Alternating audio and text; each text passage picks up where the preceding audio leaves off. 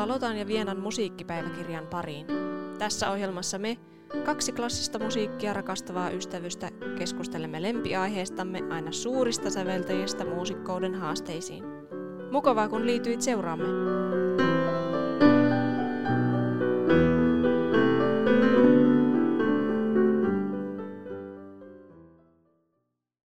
Tässä me nyt ollaan sitten mikrofoni ääressä.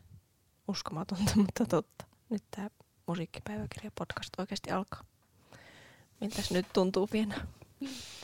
Oh, jännittää. Mutta joo, muistanko joskus silloin, kun me tutustuttiin, niin vähän selkeä sä kerrot, että sun haave olisi toimia vaikka musiikkitoimittajana. Ja mun mm. mielestä se oli tosi siisti haave. Niin, niin. Mä haaveilin siitä, että mulla olisi oma musiikkiohjelma radiossa ja voisin soittaa sillä semmoista musiikkia, mistä mä tykkään. Mm tässä tämä nyt sitten olisi. Ei ehkä ihan radio ja ei ehkä ihan sitä, mitä sä ajattelet, mutta kuitenkin. Ja niin, en mä tiedä, haaveilitko sä tämmöistä serkkutytöstä tässä rinnalla? Ei, tämä oli vaan kermavaahtua haavekakun päälle. En mä olisi uskaltanut tähän ryhtyä, jos en olisi saanut sua tähän kaveriksi. Mm. Pitää tässä nyt vielä tarkentaa, että kun sanoin alussa, että Lotta mun serkku, niin ei me ihan serkkuja olla. Että Lotan äiti on mun serkku, mutta se liittyy kuitenkin vahvasti siihen, että miksi me ollaan tänään tässä äänittämässä tätä podcastia. Lotan mummu, joka on pianonsoiton opettaja, ihana pianisti ja kaikkea, niin on siis myös mun täti. Ja on vaikuttanut siihen vahvasti, että minä ja Lotta ollaan nykyään niin hyviä ystäviä. Ja ylipäätänsä niin kiinnostuneita musiikista. Mm, kyllä, todellakin. Sen puoleen suku on hyvin musikaalista ja intohimoisia musiikin harrastajia ja moni myös ammattimuusikko. Mm.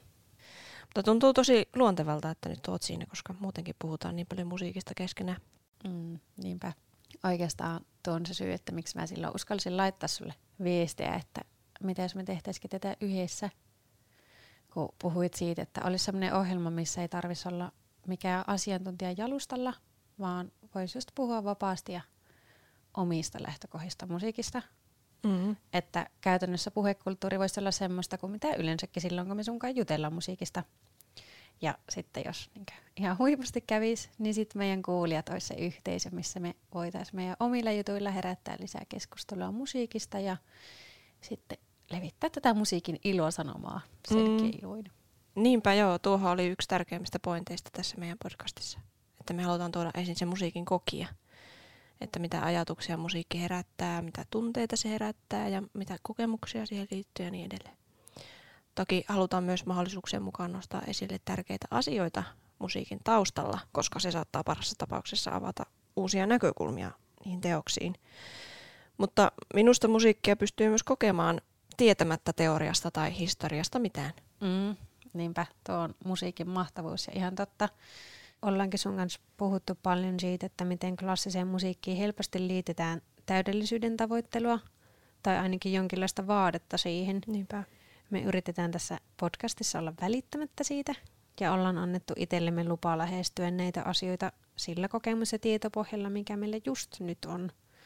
Harva kuitenkaan varmaan jaksaisi kuunnella ihan pelkkää musiikillista keittiöpsykologiaa, vaikka se onkin aika viihdyttävää.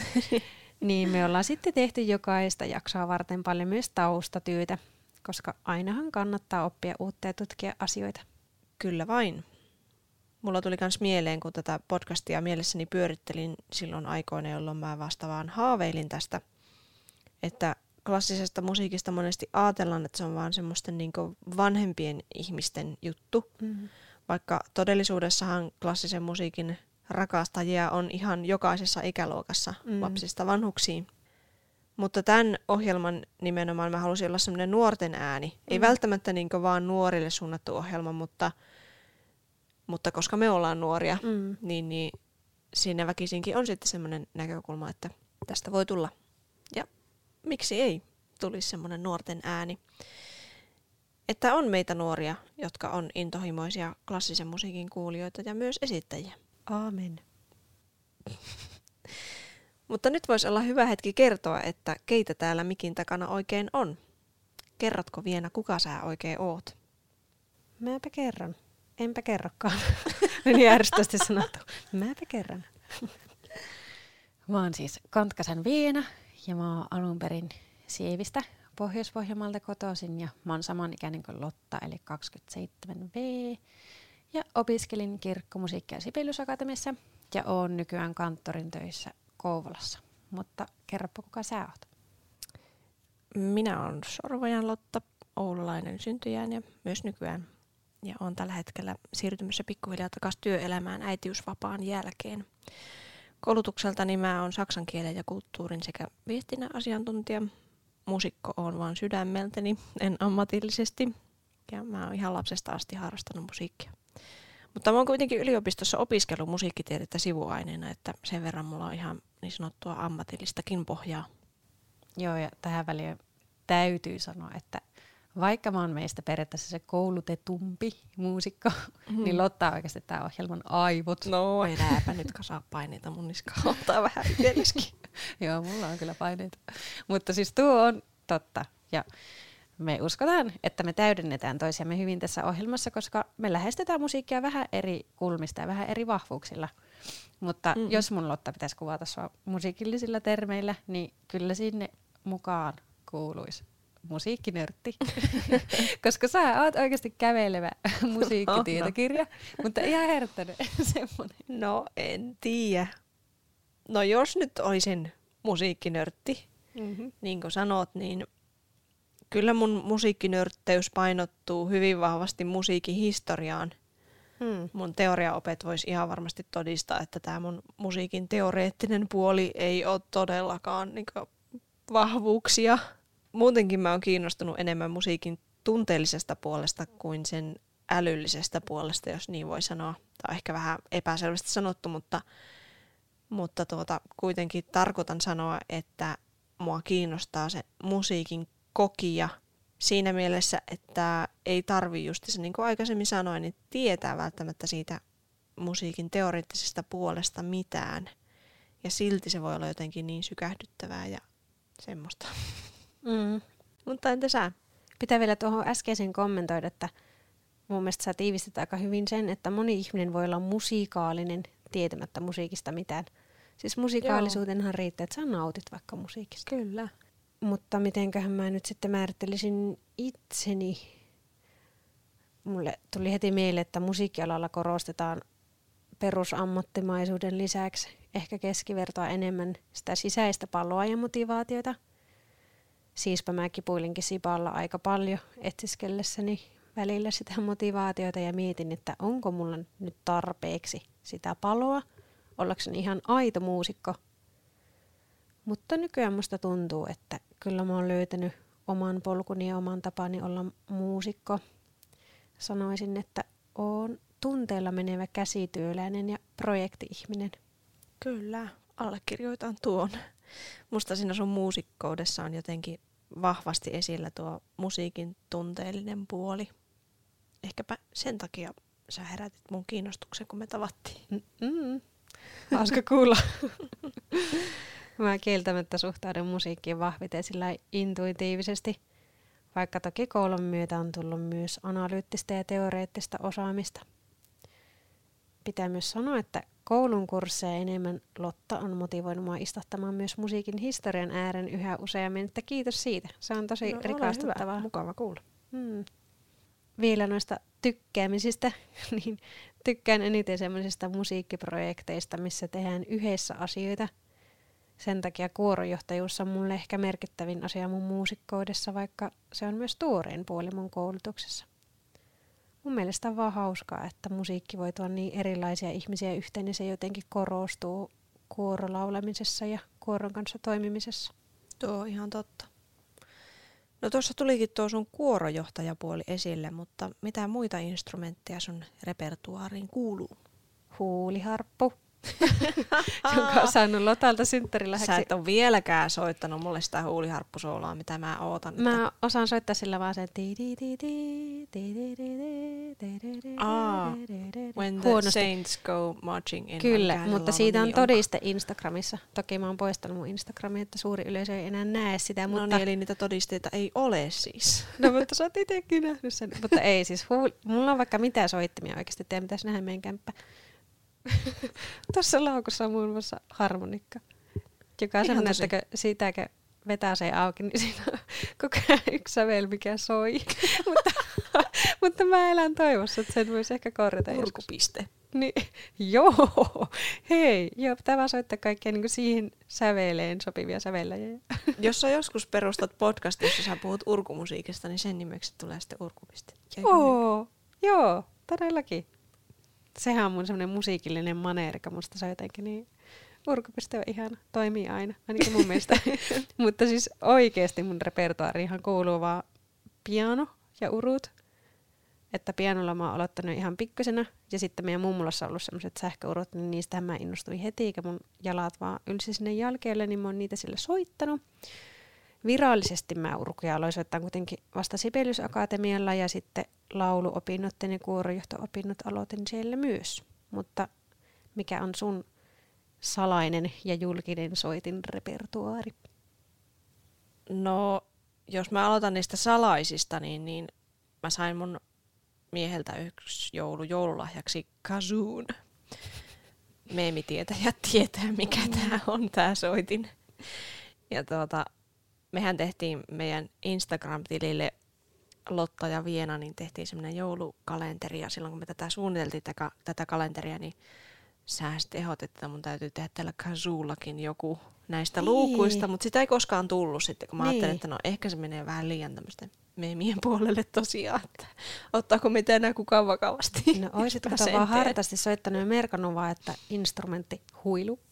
No niin, jos tarpeeksi ihmiset ehdottelee tätä tai laittaa tämmöistä toivetta, niin, niin mä lupaan esittää joku kasuusoolon. Olisiko Jees. tuota kannattanut sanoa? Ois todellakin. Ja minähän, eikö sinä pääset editoimaan tämän jakson, älä editoi tätä pois. Katsotaan. No joo, mutta nyt ihan niin vakavasti ottaen, niin piano on mullekin se hyvin tuttu soitin. Sillä mä aloitin joskus kuusivuotiaana Oulun konsalla. Ja ehkä se oli alkuun pitkään semmoista pakkopullaa. Mä tykkäsin kyllä soittaa, mutta harjoittelusta en niinkään tykännyt, että mua piti sitten suostutella ties millä tarroilla ja leimoilla ja palkinnoilla, että mä harjoittelin. Ennen soittotunneille pääsyä mä tapailin kotona pianolla kahdella sormella erilaisia melodioita, yleensä lastenlauluja ja keksin niille sitten säästyksiä omasta päästä. Se oli sellaista vapaata musisointia, mutta sitten kun menin sinne konsalle, niin sille mun musisoinnille laitettiin raamit. Sitten 11-vuotiaana tuli vuoden tauko soittotunteihin, kun asuttiin perheen kanssa vuosi Saksassa. Sen aikana piti löytää se oma sisäinen palo musiikkiin ja kyllä se sieltä löytyikin, kun ei ollut pakko soittaa. Mm. Jotenkin se olohuoneen nurkassa ollut piano vaan veti puoleensa. Ihana. Yliopistoaikoina mä sitten kaipasin pianon rinnalle jotakin uutta ja aloitin huilutunnit. Ja näiden kahden soittimen lisäksi mä käytän ääntäni kuoron alttorivistössä. Kakkosalttona. Kakkosalttona. Aika huippu kyllä, että sä löysit noin varhain sen semmoisen kiinnostuksen pianoon, niin kuin ihan itse. Joo. Mutta herää kysymys, että miksi sä päädyit just huiluun? Oliko sä opetellut sitä itseksesi tai mikä sut siihen ajo?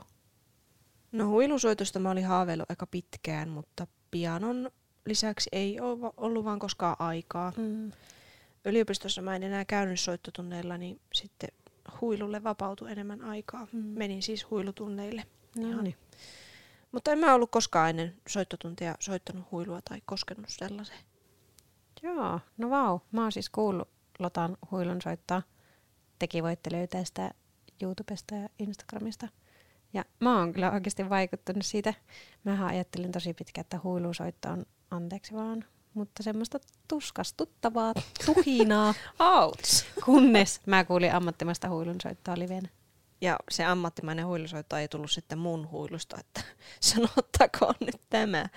Mutta varo, että et nyt alas saamaan huilistilta vihapostia tuon lausauksen jälkeen. Ai niin, tämä on julkinen podcast. Siis pitää nyt puolustautua, että olin silloin vielä pieni ja tietämätön. No niin, nyt oot sitten sivistyneempi. Mm, todellakin, mutta ei oikeasti millään pahalla huilistit. Mä oon siis kuullut varmaan semmoisia musiikkiopistohuilisteja, jotka ovat vasta polkunsa alussa. Ja joku on saattanut ajatella mun pianosoitosta, että miksi tuo on päästetty lavalle.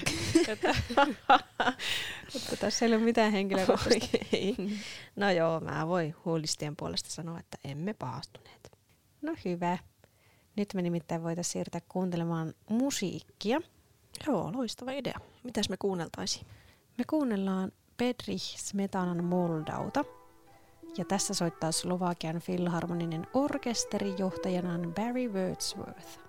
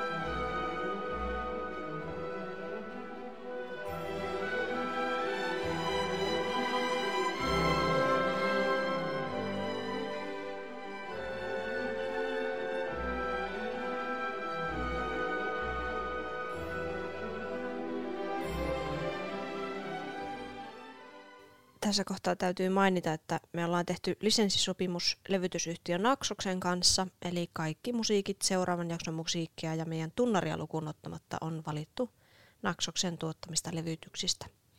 Niin myös tuo äskeinen Moldau. Me valittiin tähän jaksoon kumpainenkin semmoisia kappaleita, jotka on meidän elämässä tärkeitä. Tämä oli vielä sun valitsema kappale. Miksi sä valitsit just tämän? Tämä on oikeasti aika naivi valinta, tämä Moldau. Mutta se johtuu siitä, että tämä on mulle semmoinen kappale, mikä on vaikuttanut oikeasti aika paljon siihen, että mä oon ylipäänsä muusikko.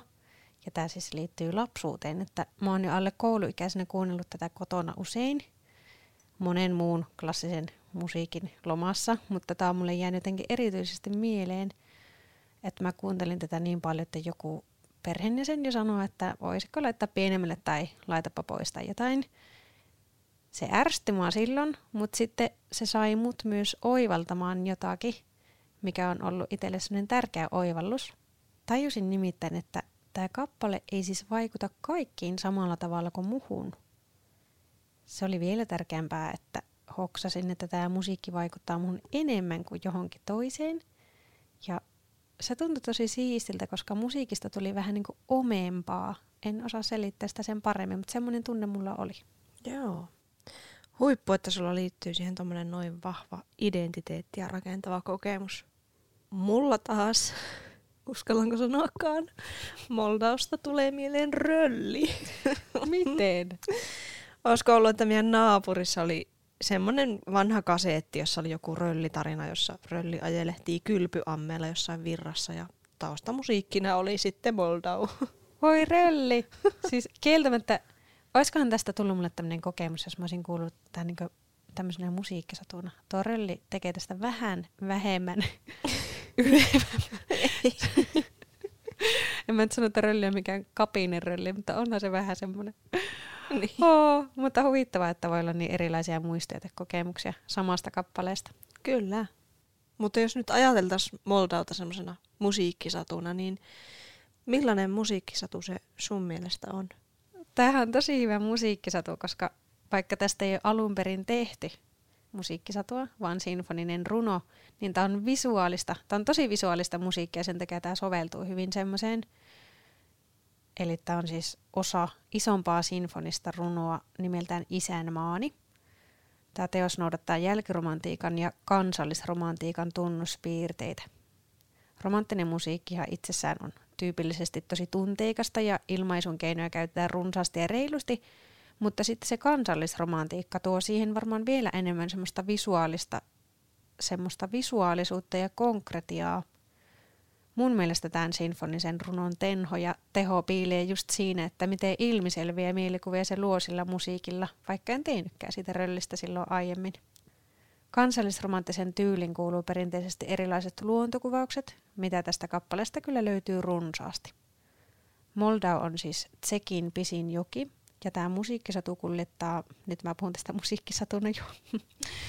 no, tämä teos kuljettaa meidät sieltä alkulähteeltä lopulta Elbejokeen ja Prahaan asti. Musiikin tunnelmat ja osat vaihtuu sitä mukaan, mitä jokeen äärellä tapahtuu ja näkyy. Esimerkiksi tuo alkuosa, mikä kuultiin, niin ne kaksi huilua siinä kuvastaa kahta eri lähdettä, jotka lopulta johtaa siihen Moldau-jokeen. Ja se alussa kuultava, se leveä, selkeä teema sitten kuvastaa sitä ylvestä jokea, joka virtaa vapaana. Tämä teema toistuu aina välillä läpi teoksen, ja tämä teemahan ei ole muuten Smetanan itsensä keksimä. Jaa, enpä tiennyt tuommoista. Mm-hmm. Joo, tämän sävelmän taustalla on semmoinen vanha italialainen kansanlaulu, jonka itse asiassa kuuntelinkin YouTubesta ja olin sillä, että no joo, kyllä tässä semmoista samaa harmoniapohjaa on että ihan pätevältä viittaukselta vaikutti. No mutta sitten me mennäänkin metsästysseurojen mukaan.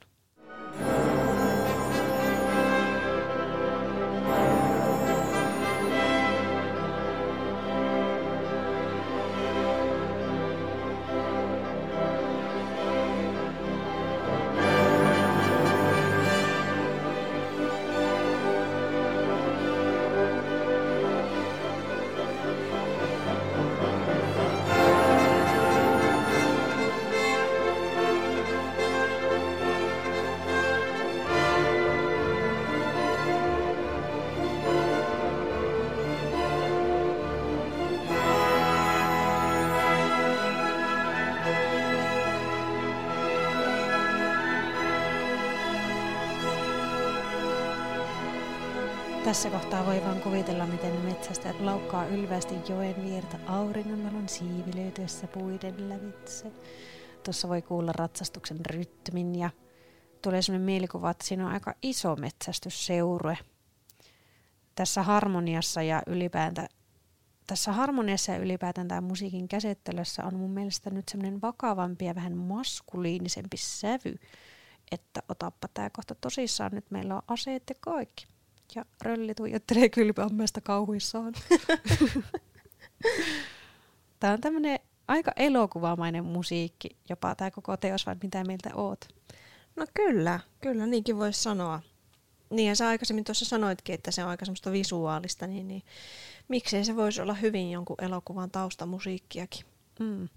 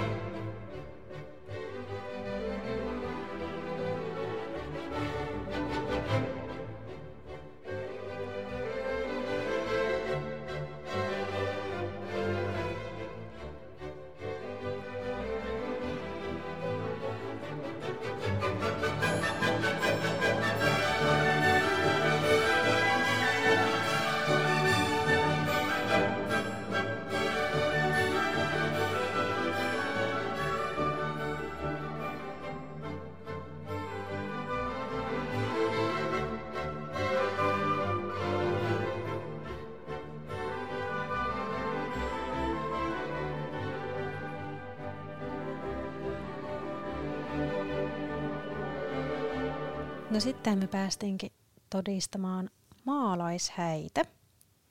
Se on varmasti ollut myös hieno näky, kun siellä veden äärellä on juhlittu rakkauden päivää. Ja tästä meillä tuli, ei nyt kiista, mutta keskusteltiin siitä, kun tämän osanhan nimi on ihan niin kuin maalaishäät, mutta silti Joo. mulle tulee tästä mieleen jotenkin taas semmoinen niin juhlava seurue, jotenkin hienompaa väkeä kuin maalaiset. Tämä Kuulosti siis kamalalta, mutta varmaan saatte kiinni, mistä mä puhun. Mutta Lotalla oli erilainen näkökulma. Mitä sä mietit? No kyllä tämä mun mielestä enemmän on semmoinen maalaishäätyyppinen juttu, että siellä tanssahdellaan kylän läpi pelimanniviulun soidessa, hmm. hypähdellään iloisesti. eteenpäin. Että ei, tässä on jotakin niin semmoista, ehkä pi, pisteelliset rytmit jotenkin mm. tekee sen, että tässä on jotenkin semmoista niin kuin, ei niin hienostunutta nyt, jos voisi semmoista sanaa käyttää, mutta mm. todella, todella hauskaa musiikkia ja kyllä tekee itsekin mieli liittyä tuohon seurueeseen, laittaa jalalla koreasti. Mm. Nyt heti muuten, kun sanoit tuon pelimanni sanan, niin kyllähän noissa jousisoittimien tekstuurissa tunnistaa vähän semmoista pelimanni, pelimannimaista meininkiä. Joo. Pitääpä kuunnella vielä tämä uudestaan, ei nyt, mutta eri korvilla. Tähän asti Smetana on käyttänyt aika lailla tätä koko sinfoniaorkesterin kokoonpanoa, ja isoimmat kontrastit oikeastaan tuli vain siitä, että käytetäänkö pääosassa jousisoittimia vai puhallinsoittimia. Mutta tässä seuraavassa kohtauksessa niin me saadaankin nyt ensimmäistä kertaa mun mielestä reilusti erilainen sävy, vaikka edelleen soitin valikoiman sama.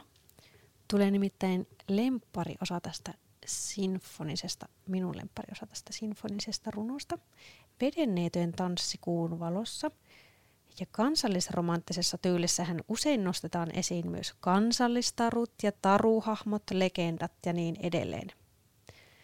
Niinpä myös Metana ammensi böömiläisestä mytologiasta ja sävelsi tämmöisen tänne väliin –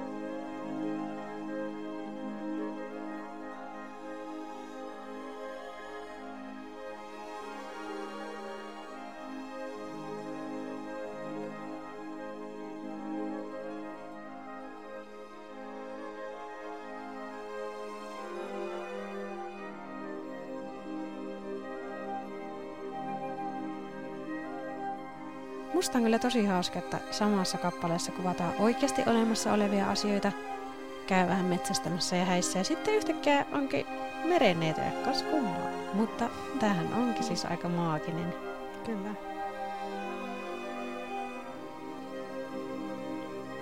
Tässä tämä musiikillinen tekstuuri synnyttää semmoisen kuulokuvan taustalle, niin joku tai jokin oikeasti helisis, sirisis tai hehkuis. Tässä on vähän niin kuin tehty kuultavaksi, siis korvin kuultavaksi se läpikuultavuus.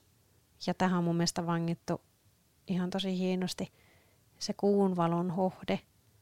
Ja mä myös kuvittelen, että ne vedenneetön kiiltävät ihot jotenkin soi tässä. Ja kaikki se semmonen lipuva yötanssi. Joo. Jännä. Mulle tulee tässä kohtaa semmoinen mielikuva, niin ensimmäistä kertaa tässä mentäisiin niin veden alle. Mm. Tavallaan jos kuviteltaisiin, että nyt tähän asti olisi, niin kuin, jos tämä nyt olisi vaikka elokuva, niin, niin olisi kamerat ollut vedenpinnan yläpuolella ja on mm. tosiaan kuvattu niitä metsästyksiä ja häitä ja muita semmoisia. Niin sitten nyt tässä kohtaa pistetään se kamera sinne veden alle. Ja ehkä tuossa, kun puhuit tuommoisesta hehkumisesta ja helisemisestä, niin, niin siinähän on nuo harput, jotka soittaa semmoisia ylöspäin nousevia kuvioita sieltä, niin, niin ehkä se voisi kuvastaa jotain semmoista pienten ilmakuplien nousemista mm. pintaan tai sitä, sitä tuota, kuun valon hohdetta, joka siivilöityy sen veden läpi sinne niin pitkälle kuin se yltää ja sitten nämä vedeneidot tanssii siinä kuun valossa siinä veden alla. Tältä, tältä musta kuulostaa tämä kohta. Tuo on tosi mielenkiintoinen näkökulma, koska mä olin jotenkin koko ajan ajatellut, että tässä sen musiikin mukana jotenkin tavallaan kaikki tietävä tai kaikki näkevä kertoja, mutta kuitenkin semmoinen niin konkreettinen hahmo, joka vähän niin kuin vaan tarkastelee tilannetta jostakin ulkopuolelta, niin mä jotenkin kuvittelen, että se kävelee rannalle yöllä ja sitten yhtäkkiä se törmää näihin myyttisiin hahmoihin. Mutta tuo on paljon mielenkiintoisempi ajatus, että mentäisikö sinne veden alle ja miksi ei? Niin. nuo harput tuossa puoltaisi vähän sitä niin veden alaista maailmaa aika vahvastikin. Niin, en tiedä mitä Smetana on tähän kuitenkin ajatellut, että ollaanko mm. tässä vedenpinnan ylä- vai alapuolella. Mm.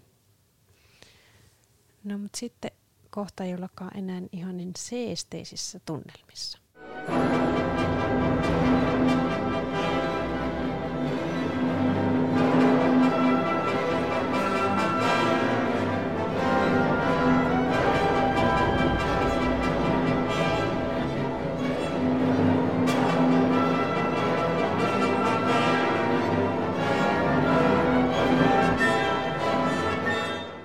Siinä tosiaan lähdettiin Kuohuvien koskeen matkaan niin kuin kuulu. Ja ne kosket vei meidät Prahaan ja Vysehrad-linnaa ihastelemaan. Mun mielestä kuulostaa siltä, että se sillä linnassa on kyllä koettu monenlaisia kovia kokemuksia, että se on varmaan aika vaikuttava näky. Sillä oli vähän niin kuin tykin jylyä ja kaikkea pelottavaa kuminaa. Kyllä. Jotain taistelua siinä käytiin. Niin. Sitten meillä on vielä ihan tämä loppuosa. Ja nyt pitäkää korvat auki. Tämä perusteemahan on siis kuulunut täällä mollissa läpi tämän teoksen, mutta sitten kun se tässä lopussa pistetäänkin duuriin, niin sieltähän kuuluu Jänis istui maassa. Ehkä Smetana ei ole sitä sinne tarkoittanut, mutta siltä se kuulostaa. Toki se koristellaan sinfonisilla koruilla. Tässä on myös erittäin lopettava loppu, että tätä kappaletta lopetetaan pitkään ja hartaasti ensimmäisellä ja viidellä asteella pompitaan pitkään ja tehdään selväksi, että nyt, nyt tosiaan lopetetaan. Sitten vielä viimeisillä taheilla varmistetaan, että jos oot nukahtanut, niin heräät kyllä antamaan aplodit oikeaan aikaan.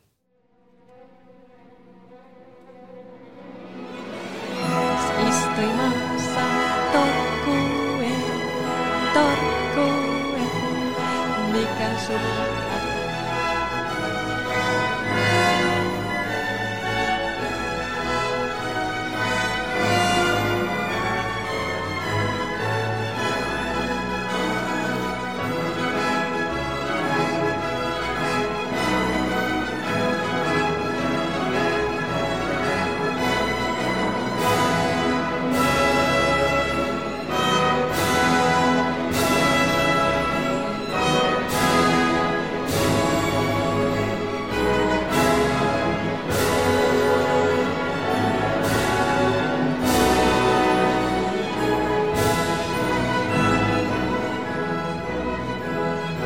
sun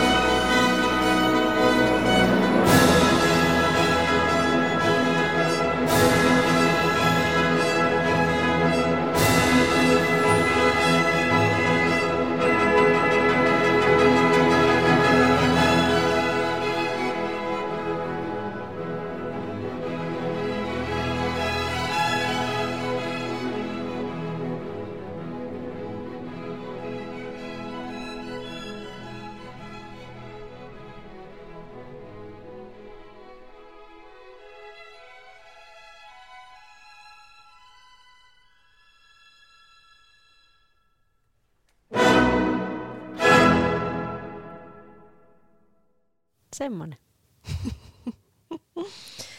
Tämä oli kyllä hieno. Mä tykkään Moldaussa kovasti kansan tarinan, tarinallisuudesta. Se kuvaa tosi hienosti Moldavan virtaamista eteenpäin ja kaikkia niitä näkymiä, mitä siinä varrella on. Itellä kyllä sykähdyttää eniten tuo hääkohtaus, mistä puhuttiinkin tuossa aikaisemmin. Se on kyllä mukaansa tempaava. Mm-hmm. Kannattaa muuten kuunnella esimerkiksi Spotifysta Finlandia Recordsin julkaisema levy, josta löytyy Lasse Pöystin kertomana tämmöinen Moldown tarina. Se on siis lapsille tehty se tarina. Siinä levyllä on mukana myös Pekka ja Susi. Okei, okay. kuulostaa hyvältä. Mutta arvappa mitä? No. Smetana sävelsi tätä vuosina 1874-79. Sattupa niin, että hän oli menettänyt kuulonsa täysin vuoden 74 aikana. Okei. ja muutenkin hänellä alkoi olemaan niin tosi paljon terveysongelmia. Niin mietipä, että miten ihmeellinen päänsisäinen musiikillinen maailma täytyy olla. Että sä putkautat sitten vaan tämmöisen sinfonisen runon ulos, oikeasti ison teoksen. Smetana kirjoitti myös esimerkiksi yhden rakastatoiman teoksensa, ensimmäisen jousikvarteton, kuuroutamisen jälkeen. Palo siihen musiikin tekemiseen on varmasti ollut vaan niin kuin täysin sisäsyntyinen ja pakottava ja on melko ammattisäveltäjä, että ilman oikeasti kuultavaa lopputulosta sä tiedät, sä pystyt luomaan jotain tämmöistä musiikkia, mikä vaikka kuulostaa meidän korviin tosi rikkaalta. Kyllä. Tuo on kyllä uskomatonta. Ei ole varmaan ollut helppoa smetana elämä tuossa vaiheessa. No ei varmasti. Jakso 1. Alkusoitto jatkuu seuraavassa osassa.